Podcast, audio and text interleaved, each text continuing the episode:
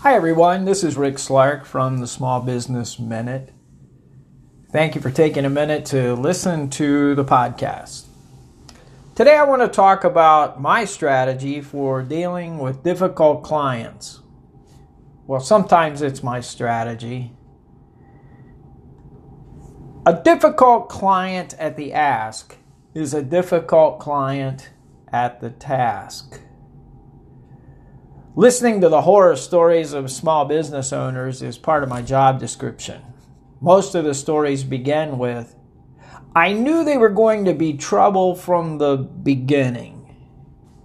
We've all been there. We meet the potential client at the coffee shop, and the red flags begin waving in our tiny brains before we've had our first sip of Highlander grog. We know immediately we should walk away. But no, Everything will be fine this time, we say. It's rarely fine. I admit it, there are times that I still believe I can save the day, even when other consultants have walked away from the toxic client.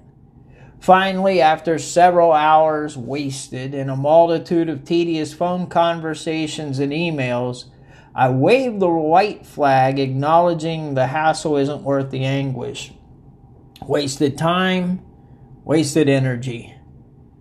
Hopefully, this serves as a reminder to us all not to ignore those red flags and other warning signs and just walk away, at least most of the time.